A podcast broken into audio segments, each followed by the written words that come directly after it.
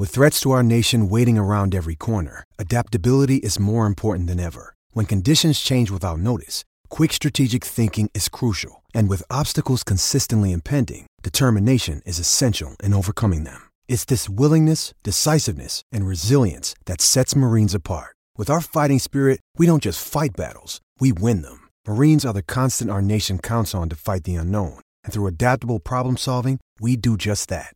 Learn more at marines.com.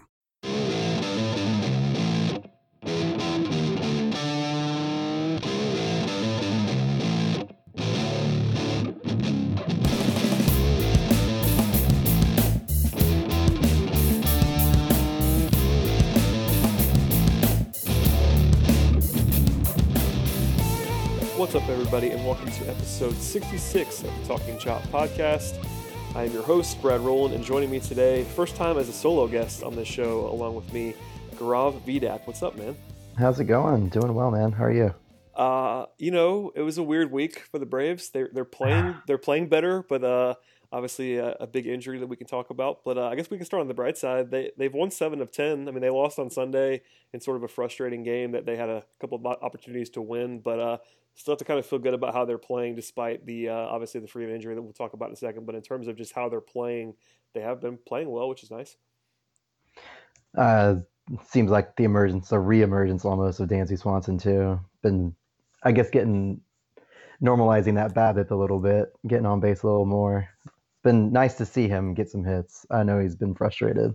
Yeah, Dansby's been like quietly uh, not I mean probably not, not even not even so quietly, but you know his WRC plus up is back up to 61, which doesn't sound good, but it was like in the it was like in the single digits a couple weeks ago. So like he's been pretty pretty darn good lately. I think his uh his his OBP in May is oh, is like in the in the 430 range something like that. If I haven't looked up today after after the game, and he didn't have a great game on Sunday, but still. Um, much much better, and that's not a coincidence that the Braves are playing better. It's a couple of guys, but uh, he's definitely one of them. But I don't know. We have to talk about Freeman, even if we don't want to. Um, Freddie, for those of you who have been living under a rock, is going to be out 10 weeks um, after uh, basically have, he has a left wrist non-displaced fracture. Uh, got hit with a pitch on Thursday. Uh, yeah, no, sorry, Wednesday. I was there on Wednesday actually when this happened. It was weird. I was in the stands and didn't really know how bad it was because I was in the upper deck and couldn't really tell. And then I saw Twitter explode and I was like, well, this is bad. Um, so, I mean, 10 weeks is a long time. He'll be in a cast for four weeks. Uh, some, you know, if, if you just project out the 10 weeks, it's somewhere in late July, which is post All Star break. That's a very, very long time. Before we get to Matt Adams, I mean, this is kind of brutal, obviously, but uh, I mean, what's it what's it going to be like for the Braves to play without? Uh, obviously, they're their best player by a uh, very, very wide margin here for at least nine or 10 weeks. I'm surprised uh, how we came out and we took two out of three from the Nationals. I we could have tanked, uh, in all honesty, and I really wouldn't mind it either. We got some talented draft picks, and you know me, I'm the minor league guy, or a minor league guy, so I definitely looking forward to next year, this year's draft as well. Uh, it's interesting. Uh, we have been playing well, like like we literally just spoke about. Swan, uh, Swan, Dansby Swanson's playing well. I don't know what happened to Matt Kemp this year. Apparently, he just can't get out right? Like he's got one like a 500 BABIP, but I don't care if he if it keeps on going, then who really cares, right?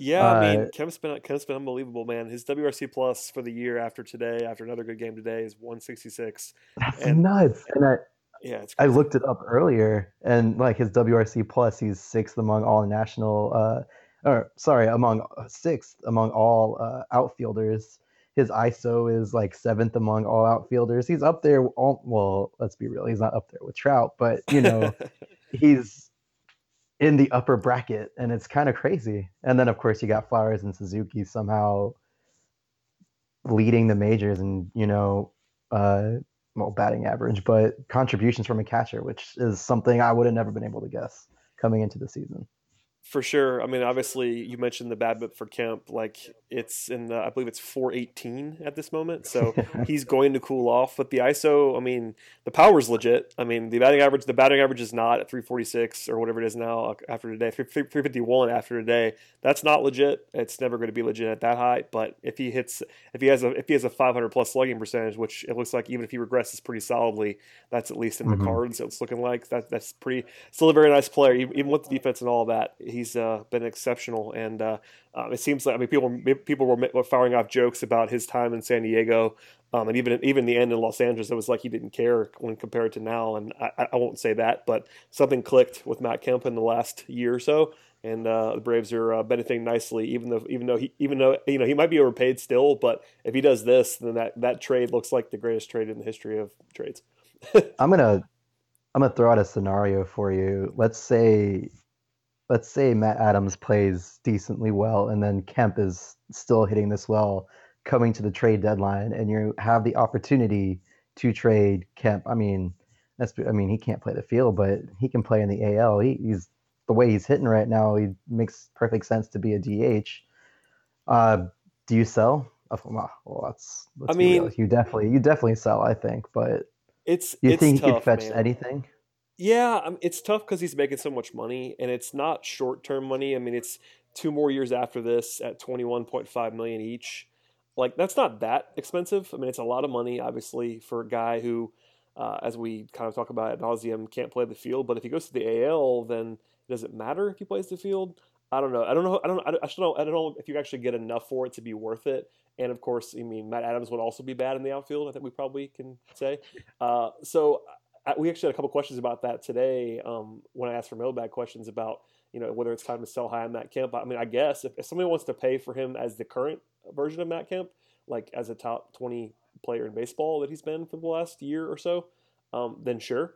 If you want to do that, then uh, yeah, please, by all means sell. Uh, I, I, just don't think you can find a GM that's willing to do that. But maybe, I mean, for instance, I mean, he got traded to the Braves. I mean, it was a salary dump necessarily, but I understood it from the perspective of, of the opposite team when the Braves required him because look, he was he was fine in terms of power, but that was basically it. And now mm-hmm. he's doing more than that, and the BABIP's not real and all that stuff. But if he's just a 35 homer guy with even with bad defense and bad peripherals and stuff, like that's still very useful in a league, even when offense up. Like you know, not many guys are going to hit 35 home runs um, and just be even functional, especially if he goes to the ALL. So yeah, I mean, I would I would try. There's no reason that, you, that they couldn't try. I think a lot of Braves fans would be upset if they did that because they just think look, that's that's our second best hitter. You can't trade him. I'm like, well, yeah, I understand that, but from a value perspective, I'd be all about at least trying to see what you can get. Not not not necessarily because of Matt Adams, just because you know if you can get more more more for a guy than what he's worth, then you just do it. I mean, you have Dustin Peterson returning to last just a couple of days ago, and I will throw this out here. Matt Kemp's WRC plus would be second among all DHs. And so there it is. AL ALGMs, you know, and Carlos Beltran's not doing too well, and Houston's a good team.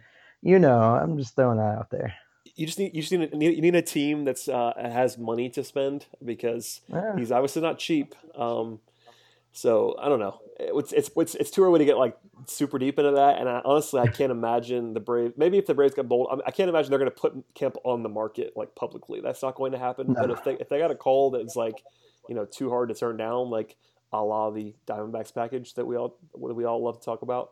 If they got a deal like that, they they have to take it, even if it's a bad PR look. They just have to do it because you know Kemp is having a very nice season, but he's not quite this good. I don't think it's probably safe to say mm-hmm. the four the four uh, whatever it is four eighteen BABIP is not going to be sustainable. Uh, anyway, with that said, uh, Freeman being out, man. I mean, I don't know. It, it's really tough because I think if you look at this lineup, even as well as it's played over the weekend, um, at least at times. Uh, I, I, said this. I said this when it happened. And I think I'll stand by. I think this is probably the worst lineup in baseball without Freeman in it. Um, that, that might be controversial, but it's at, at, the very least it's bottom five. I mean, even before the injury, uh, we talked about it last week on the podcast, but uh, Fangraphs actually did a special thing for ESPN Insider that had the Braves at number 27, and that included Freeman.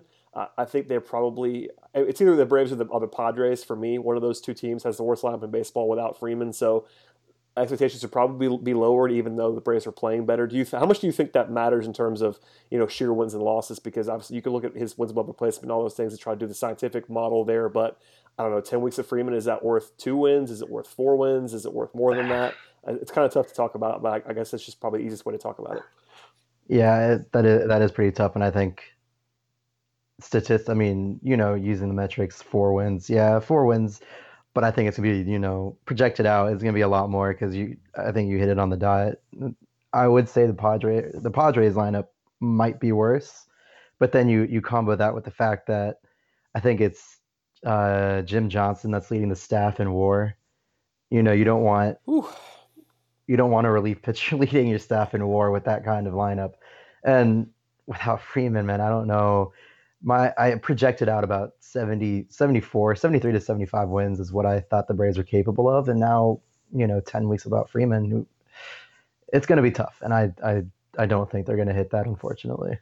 Yeah, I mean they are they are playing better obviously this over the weekend, and really since the there was the sort of a dreadful stretch there. But aside from that, they're playing better. But I I, I, said, I said this sort of tongue in cheek at the time of the injury, but I said you know my condolences to anybody who who bet the over on the Braves win total of 74 and a half.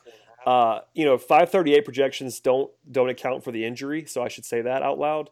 But uh, as of right now, at this moment, they have a 74 and 88 record for the Braves based on uh, you know what, however their formula is. But that does not include injuries. I know that for from the from the NBA side that they're not factoring in you know no Freddie Freeman for nine weeks or ten weeks uh, based on that. So that's with him in the lineup. Uh, it has 74 wins. So I mean, obviously there's some variance there, and that's, that's only one place. But I've been sort of doing these roundups every week um, to talk about you know the sort of the five um, statistical models that I've sort of track with, and none of them at least before this week have had the Braves anywhere north of 75 wins. So if you knock off two or three, which I think is kind of safe, just with Freeman to his, his replacement, and we'll talk about Matt Adams here in a second. But I don't know, just being without him, it's brutal. We all know it. Everybody sort of mourned Freeman's loss, so we're not breaking any news here. But it is a big deal when he's uh, easily the centerpiece of your team, and it's not like it's a guy who you have a ready a ready made replacement for. Of course, you do have Matt Adams now, which we could talk about, and we actually should talk about. Uh, I mean, tra- it was the trade. You know, you know, was it 24 hours later, 48 hours later after the in- after the injury, and um, you know, Matt Adams is interesting. Uh, he's making less than three million dollars this year. He has control for next year, so it's not a straight rental. And uh, the Braves gave up one. Uh, is it Yepez? I'm assuming that's right, but you can you can correct me because you're a prospect guru.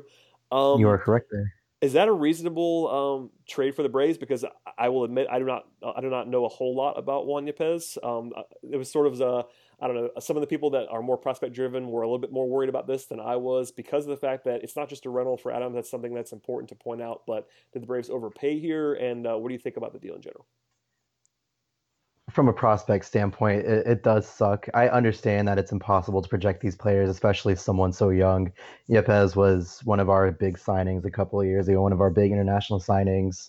Uh, I think it was a seven-figure deal, which was one of the first ones in like Braves history.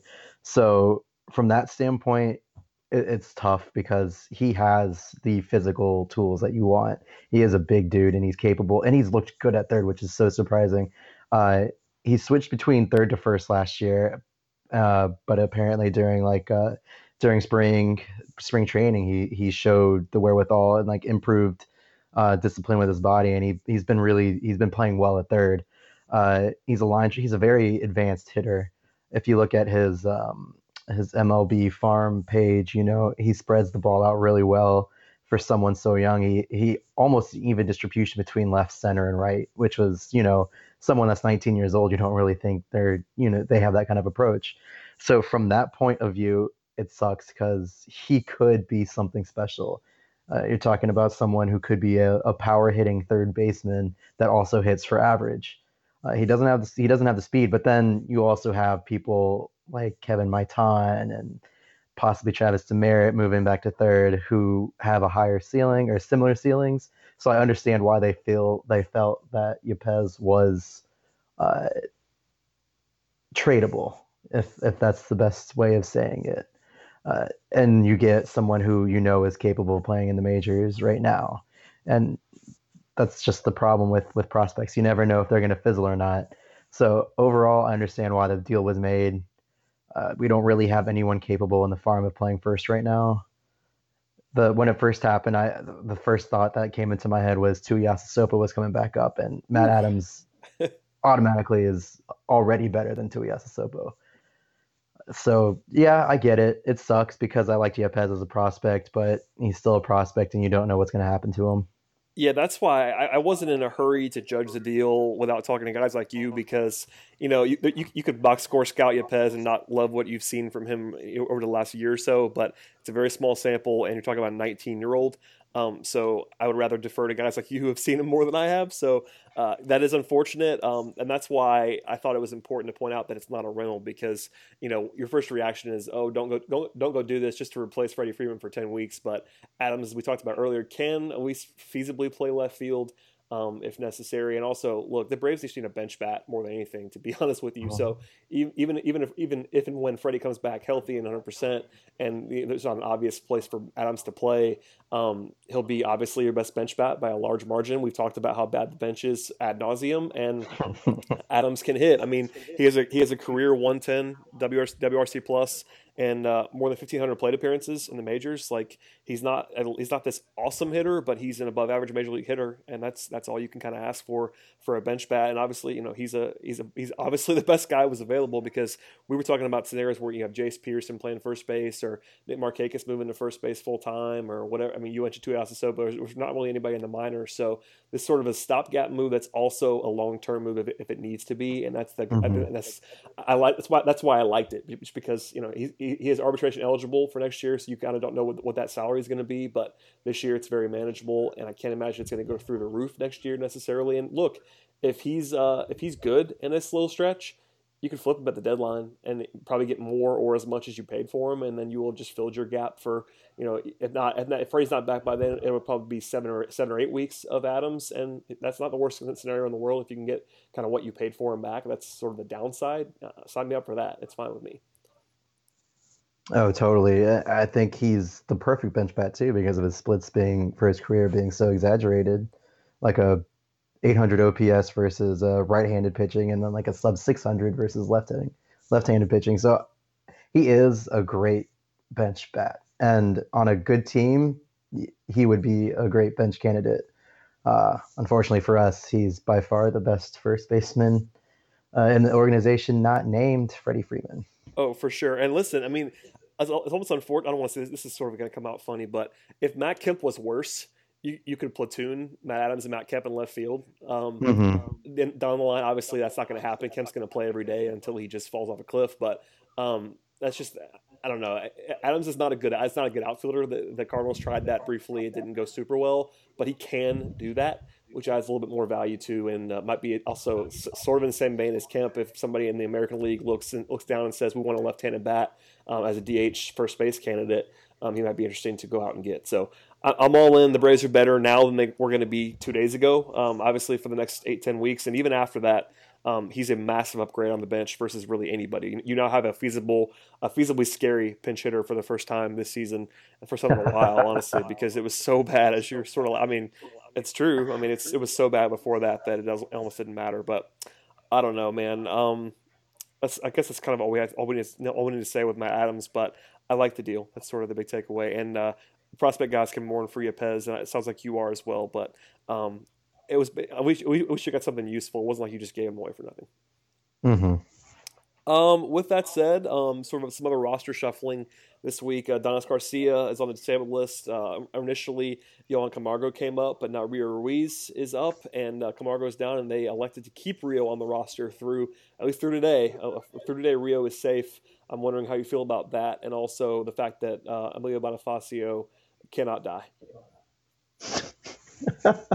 I honestly have no clue. I tried to think of, I tried to rack my brain thinking about why Bonifacio is still on this roster and Camargo isn't because Camargo is okay. He's better. There's no uh, there's no gentle way of putting it. Camargo Camargo is better than Bonifacio. Well, at least with at least with Camargo, you know he can play defense.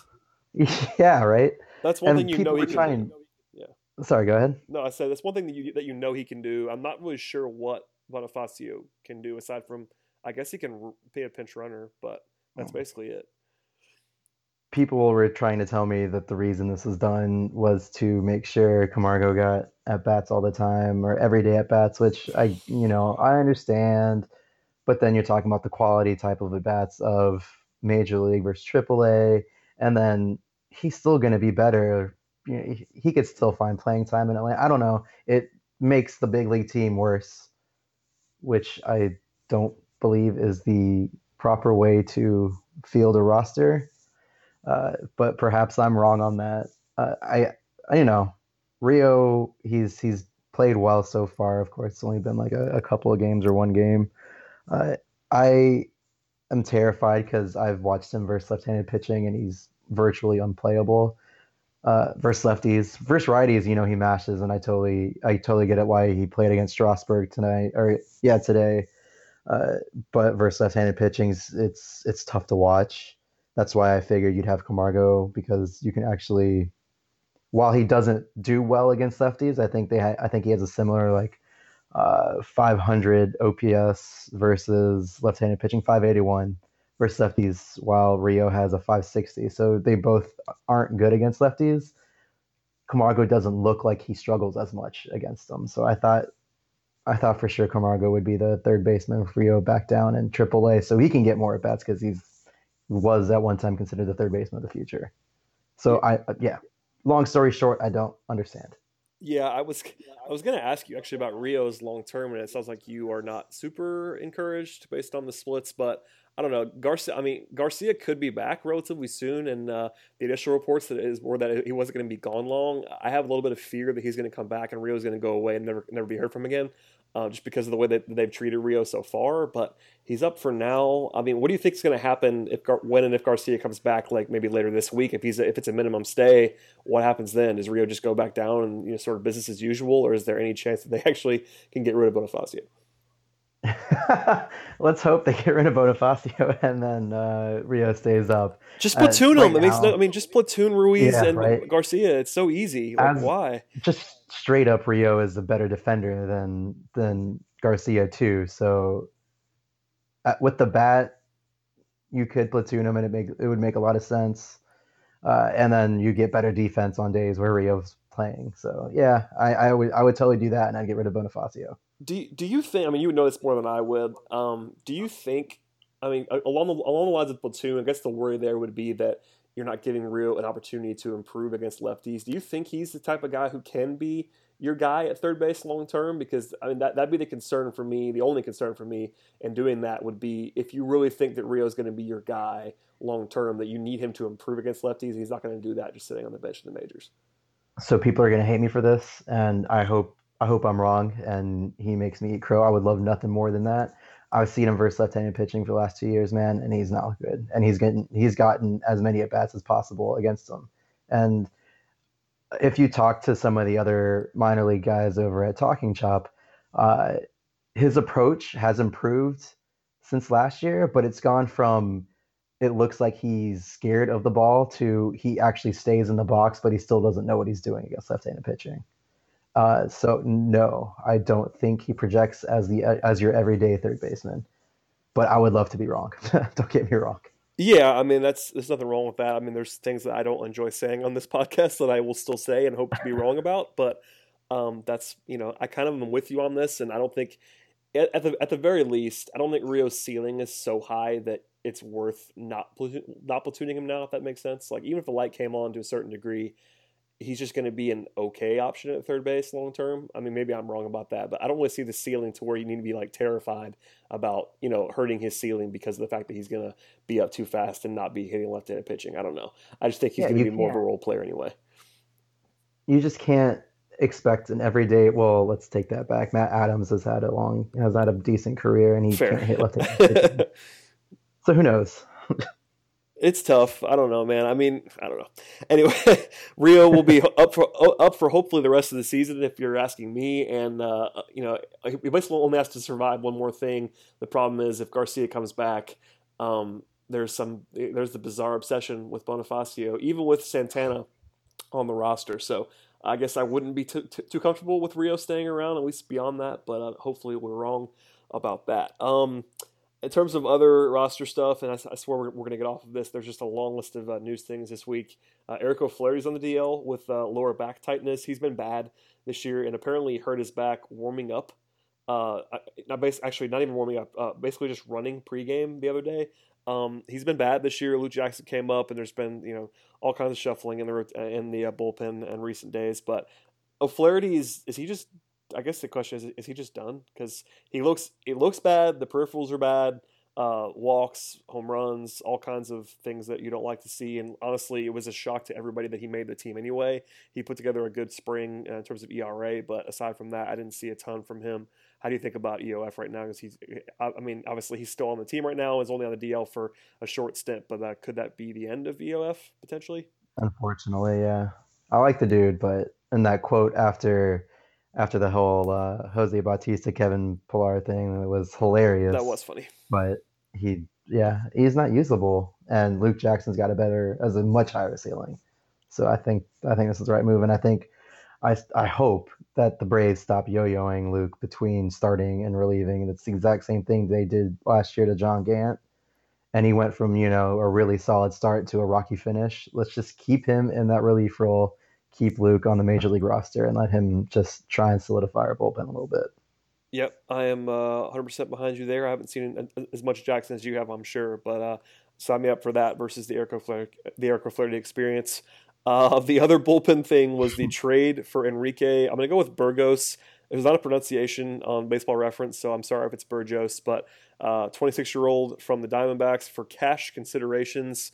Uh, we talked about this you and I before we started recording it seems like he's just bad to be honest. But uh, maybe I'm wrong about that. But there's not a whole lot to like in his uh, numbers that you could see. I will admit to never seeing him pitch, at least to, to my recollection. But um, it's just sort of a peripheral move. Has this moved you at all? Um, obviously, I will say that his FIP in the major leagues is only 3.79 versus an ERA of 5.27. So if you're looking for something that's encouraging, maybe he's been unlucky, but he still walks five per nine in the majors, which is something that I hate. So I don't know. Talk me into this if you want to, but I'm not a huge fan.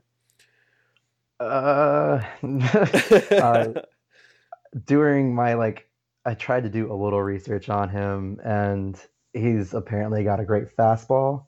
It was like the best rated fastball in the California League. Uh, so there's that. but he, yeah, you're right. Like every nothing about any of his stats really scream out to you. Is nine K per nine, maybe. That's fine, but, but uh, not, not elite. He's walking.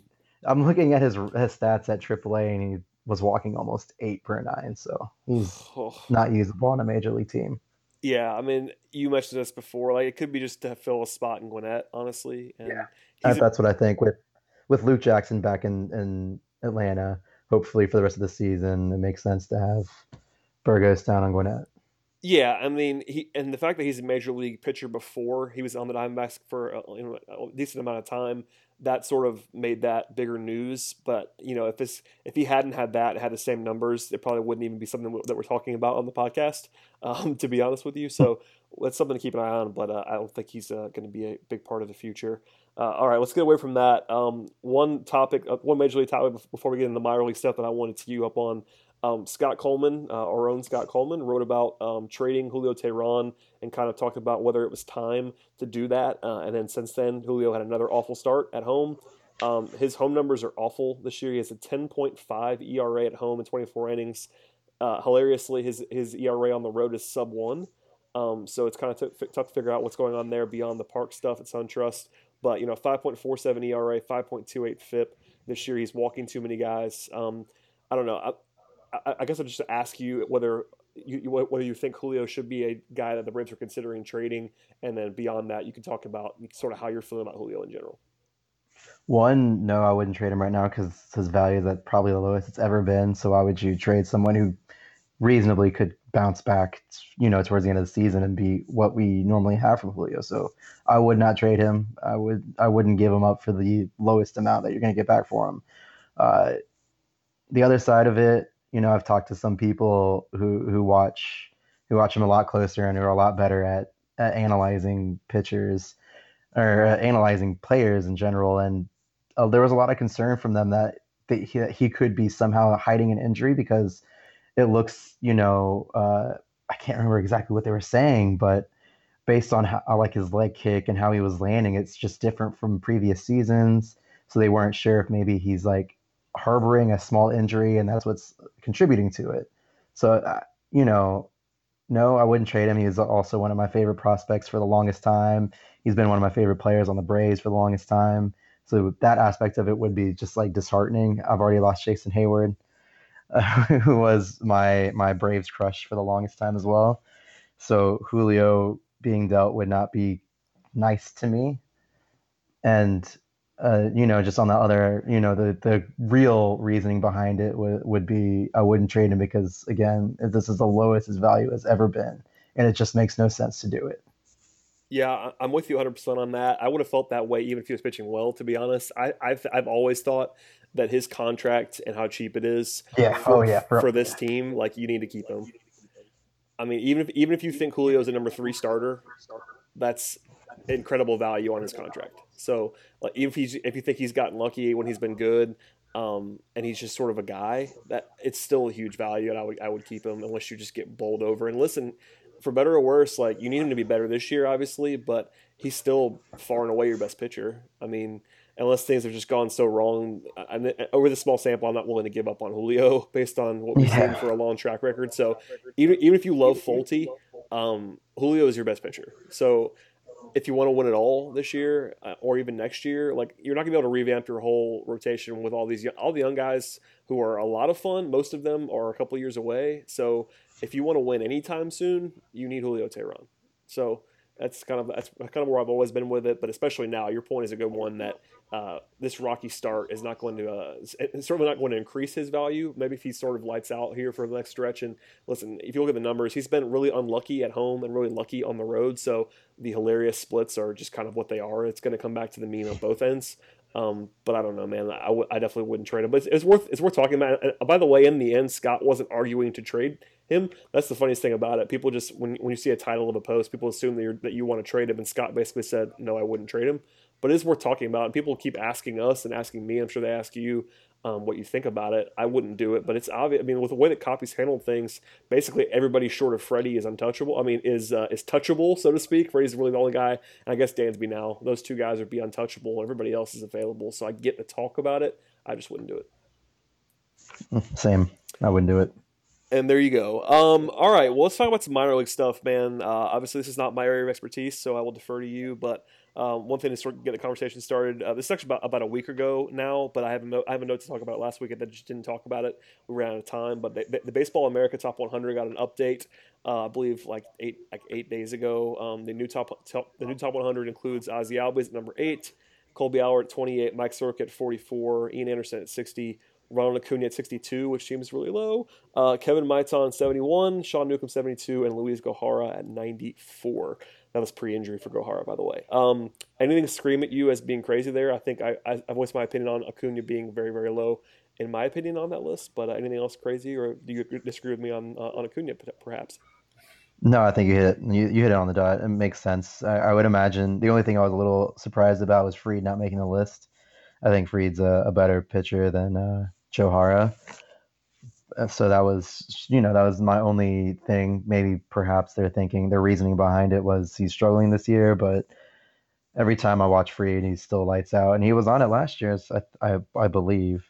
Uh, acuna you know you could totally make a case where he needs to be in top 50 and he's absolutely tearing the cover off the ball. So whatever. I think by the end of the season he'll be he'll be top 40 or at least the preseason for next year yeah, yeah, he's, he's out of his he's out of his mind. I want I was going to ask you about him in general, and then I'll tee you up for some just general stuff that you want to talk about. But what do you think about Acuna? Just in a back, I mean, I know people listen to you guys' podcast, The Road to Atlanta, which we should plug, and we'll do again later.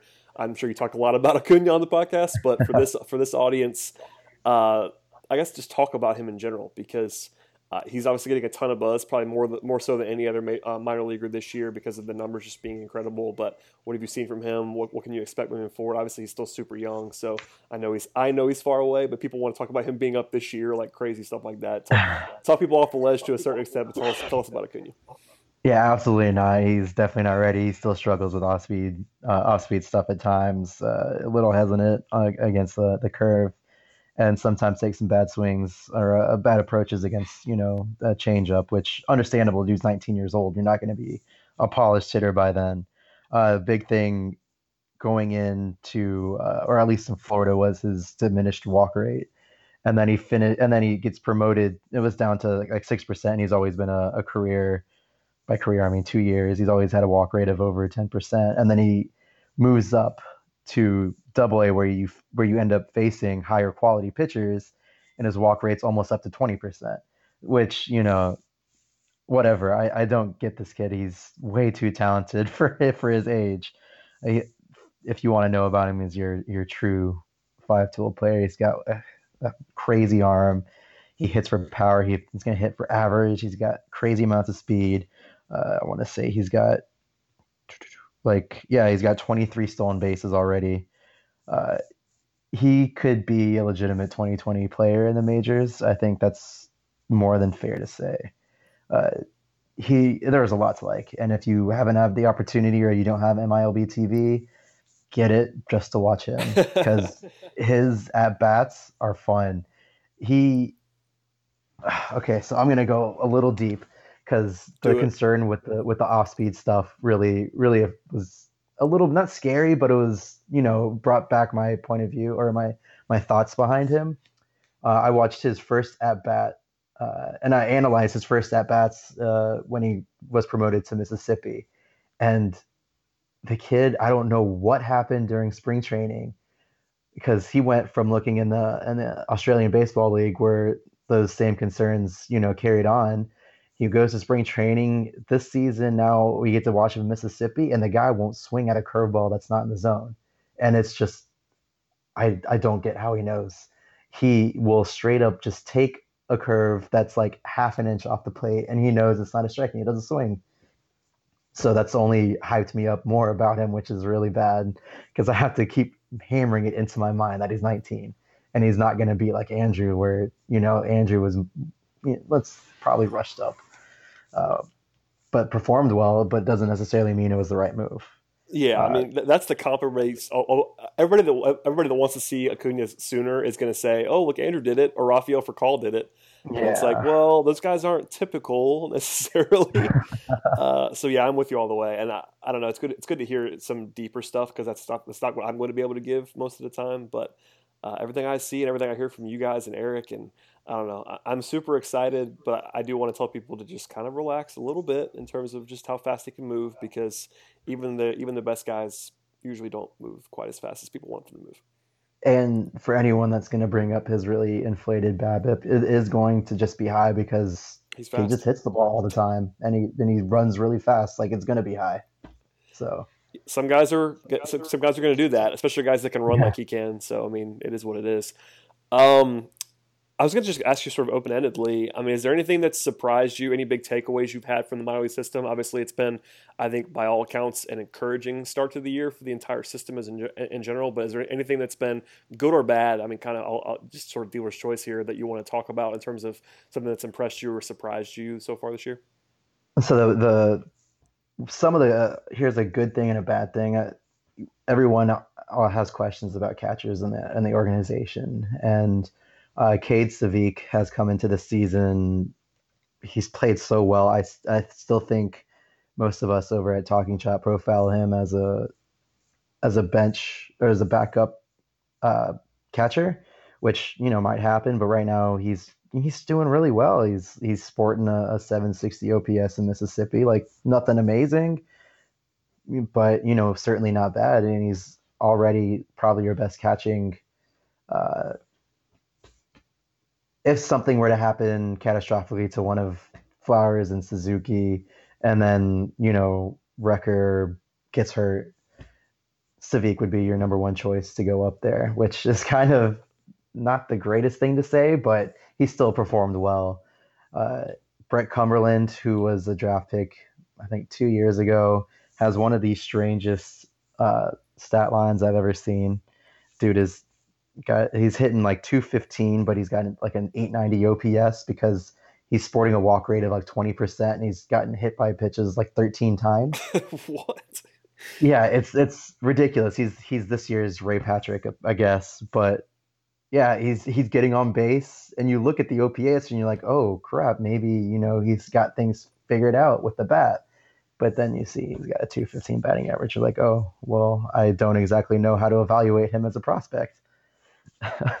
uh, I think the whole thing right now is probably the ascension of Carlos Franco, who I he's not a pros he's not a prospect. It's like 25 years old, but uh, he profiles as a pretty solid hitter. He, he squares up the ball really well. He cut down his strike rate, his strikeout rate a whole lot, and he's his line drive rate is way up this year, and it's turned in those line line drives have turned into home runs, and he's got like 13 on the season he ended up getting promoted to Gwinnett for the first time. Uh, so he's playing AAA for the first time. I think he's 25 years old. and he becomes like a possible bench option later in the season because he's got some pop. He's got a he's got good plate discipline for the most part, and he's got a good approach to the plate. So he's you know he could possibly find his way, and he's usable at third. I think is the best way to project his defense. He's more of a first baseman than he is a, a third baseman. So if something happens with um, uh, with Matt Adams, you might see Carlos Franco up at first.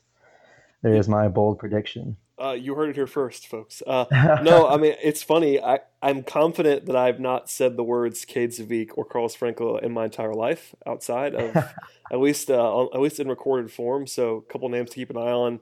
Um, so yeah, that, that's exactly what I wanted from you. So I appreciate that. Uh, we did get trying to go unconventional. No, I like it because uh, I feel like we do. I do feel like some of the time that we talk about same guys over and over again, it's it's because they're really good. So it's not like it's a bad mm-hmm. thing. But even at the, and of course the guys who are closer to the majors get more time get more time than others as well. But good to hear a couple of names that uh, people are not super familiar with. Maybe they'll go and research on their own. Uh, we did get one question that I wanted to tee you up with, and it's about uh, one of the more famous guys, Ian Anderson. Um, Patrick Mollett asks, does Ian, does Ian, does Ian Anderson pro- profile as a guy with control problems or just bad luck recently? And he has a 5.4 uh, walk rate this year. It's only eight starts, but sort of concerning, although the strikeout rate's way up as well. So maybe that's not the worst thing in the world. But you've probably seen him more than I have, so I will I will defer to you. No, no, he, he's struggling right now with his uh, with his fastball command just a lot, just a little bit, and he'll hammer that away because this is not really normal with with him as a pitcher, it'll be fine. He, it'll go. It, it, might be like a little more, but at max, he's like a three to three point five uh, walk per nine, uh, walks per nine kind of pitcher. He's just struggling. He's got a little control problem with his with his fastball, and he's hanging up. He's hanging his curve a little more than normal. But yeah, uh, it's like no. And there it is. Uh, by the way, he, by the way, he turned he turned 19 on May 2nd. So uh, ridiculous. Not a whole lot to worry about with Ian Anderson. I do want to ask you one thing specifically about the high minor stuff, and it's honestly the question I'm asking everybody when they come on. So, uh, who do, who would you who do you think would be the best pitcher right now if something happened to Colon or Garcia or Dickey and the Braves had to go with one of these guys? Who would you just for purely this year only? Honestly, do you think Sims, Wisler, or Blair would be the best? I know it's, uh, sort, it's, sort, it's sort of depressing, but it might, I think it's going to actually be a thing that matters. So that's why I'm asking people this. If you listen to you know the Road to Atlanta podcast, yeah, get the plug in. Probably, like you probably heard my thoughts on Sims, and I I'm not sure how he's doing it because I watch his starts and his fast his fastball is still straight crazy fat uh, flat uh, he's got a great curveball and his changeup is okay, but his fastball is just seems so hittable. Uh, and I, I, honestly, I'm not sure how he's succeeding as much as he is because right now he's like lighting it up. He's doing an incredible job down in the Gwinnett. Uh, but because of what I've seen from him, from his starts, it's a little concerning. Yeah, I know that was probably not the answer most people wanted to hear. Uh, Wisler has been just downright awful. Yep. In in Gwinnett, from a pure stuff standpoint, this is really. I never would have thought I'd say this, but it'd probably have to be Blair. Which is crazy. I think that's the guy. That's the name that I would have said at last a couple weeks ago, even. But like, yeah. I don't know. I mean, I, on the bright side with Sims, you know, Sims is the most intriguing because we just haven't seen him. So I think people are just tired of Wisler and Blair, and, and with good reason, because Blair has obviously been awful in the majors when he's pitched, and Wisler's just been bad everywhere recently. Uh, Sims mm-hmm. at least you know, he's a local product. People know who he is, and he's not he's not made it there yet. I will say, uh, in his defense, his walk rate's way down. So if, if that's sustainable, maybe maybe there's something there. But uh, if you you've obviously well, seen him more than I have, but I don't know. That's encouraging to me at least. I think one of the huge things, one of the reasons why his walk rate is really far down is it looks like he overhauled his entire like pitching motion. He's instead of if you if you've seen like videos of him when he was younger and coming in, is his delivery was so like fluid and, and nice and now it's like super mechanical. So i think he's getting the results he wants to get however with, with his pitches and location however you know his fastball as soon as it comes out it's straight. It's going in one direction. It's not moving vertically. It's not moving horizontally. And he's missing his location some with it too. But maybe it's just the quality of opponents down in AAA and if he faces major league talent that fastball is getting hit a little harder. I'm I'm not sure. I just haven't been impressed by him. That's you know, who knows? Uh, I want to be wrong about him as well, and I want him to come up and just be like dynamic because, like you said, local product. He'd make a, such a great story. But I personally, I I don't see it happening. Yeah, I'm, I'm kind of with you, but uh, hopefully we're wrong. Uh, of course, former first round pick too, so we'll we'll see. But uh, he'll always be famous until he arrives. I guess the I don't know. I'm scared to even ask this, but Sean Newcomb maybe by the end of the year. No, no, yeah, no. Out of out of the four of them, Newcomb has looked the best, and he's looked like a he look he looks like the prospect that was the number one prospect over in the Angels organization. And honestly, if I had to choose right now, 100% Newcomb. He's looked he's looked good. I was hoping that'd be your answer because he's obviously the best prospect and the most intriguing, has the best arm, all those things. It's just it's not it's not always been consistent. But if you if you're liking what you're seeing, that encourages me in a big way. Uh, the numbers are yeah, pretty good too. So I was just I, I picked Blair out of those three, but oh, I know. if That's, I had I mean, an opportunity, yeah, 100 percent Newcomb. I feel like Newcomb's in a different class almost, which is why I didn't include him. Just oh, because oh, I gotcha, yeah, yeah, I, he's more he's actually a prospect, and the other three really yeah. are. I mean, if you get anything anything out of the other three, then you're you're winning. I mean, Newcomb's walk rate's still too high, but if he's gonna strike out 11 per nine, which he's been doing this year, that that doesn't matter quite as much. I don't know. He's he's getting older, but like it's only I feel like it's only because all the other prospects that the Braves have are so incredibly young that we think of Newcomb as old. He's still 23. Like he'll be he'll be 24 in, in like less than a month, but still, like he's not he's not actually old.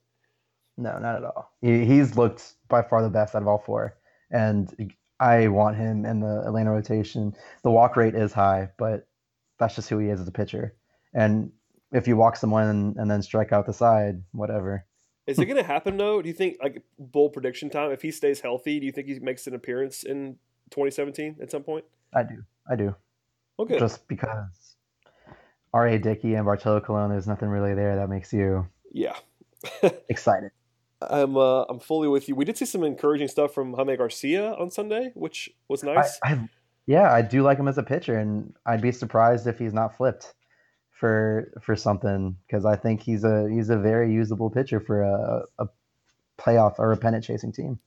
Yep, I think he's the most intriguing by far those three. Well, uh, thank you, sir, for joining me. I will please, uh, I would encourage you to uh, again plug the podcast and anything else that you'd like to plug because uh, our minor league guys are the best. I say that even when you're not on the podcast, so people can vouch for me on that. But uh, we have the best minor league team in the business. And uh, yeah, tee, tee anything up that anything up that you want to, uh, all your Twitter stuff, do all that now.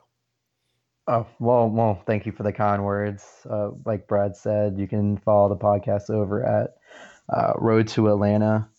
That would be the um, road uh, at Road Number Two Atlanta. Uh, if you want, you can follow me on Twitter at at gvdak. But all I really do is make gifs of minor league players and tweet out dad jokes. So if that's your thing, you might want to follow me. And it is, and, and, I, and it is my thing. So do that by far. no, you're a great, you're a great follow, especially, especially when the Hawks arrive because you're, you're a Hawks guy too. So I am. Oh man, Atlanta United too. Oh goodness. I'm, oh yes, like, yeah. I'm not in love not, with that team. I'm not a soccer guy. I'm starting to not that I'm getting the bug, but I understand why people get it because I know the atmospheres have been crazy, and this is a soccer town, even though the Braves. Have, I'm sorry, the Atlanta hasn't had a soccer team until now.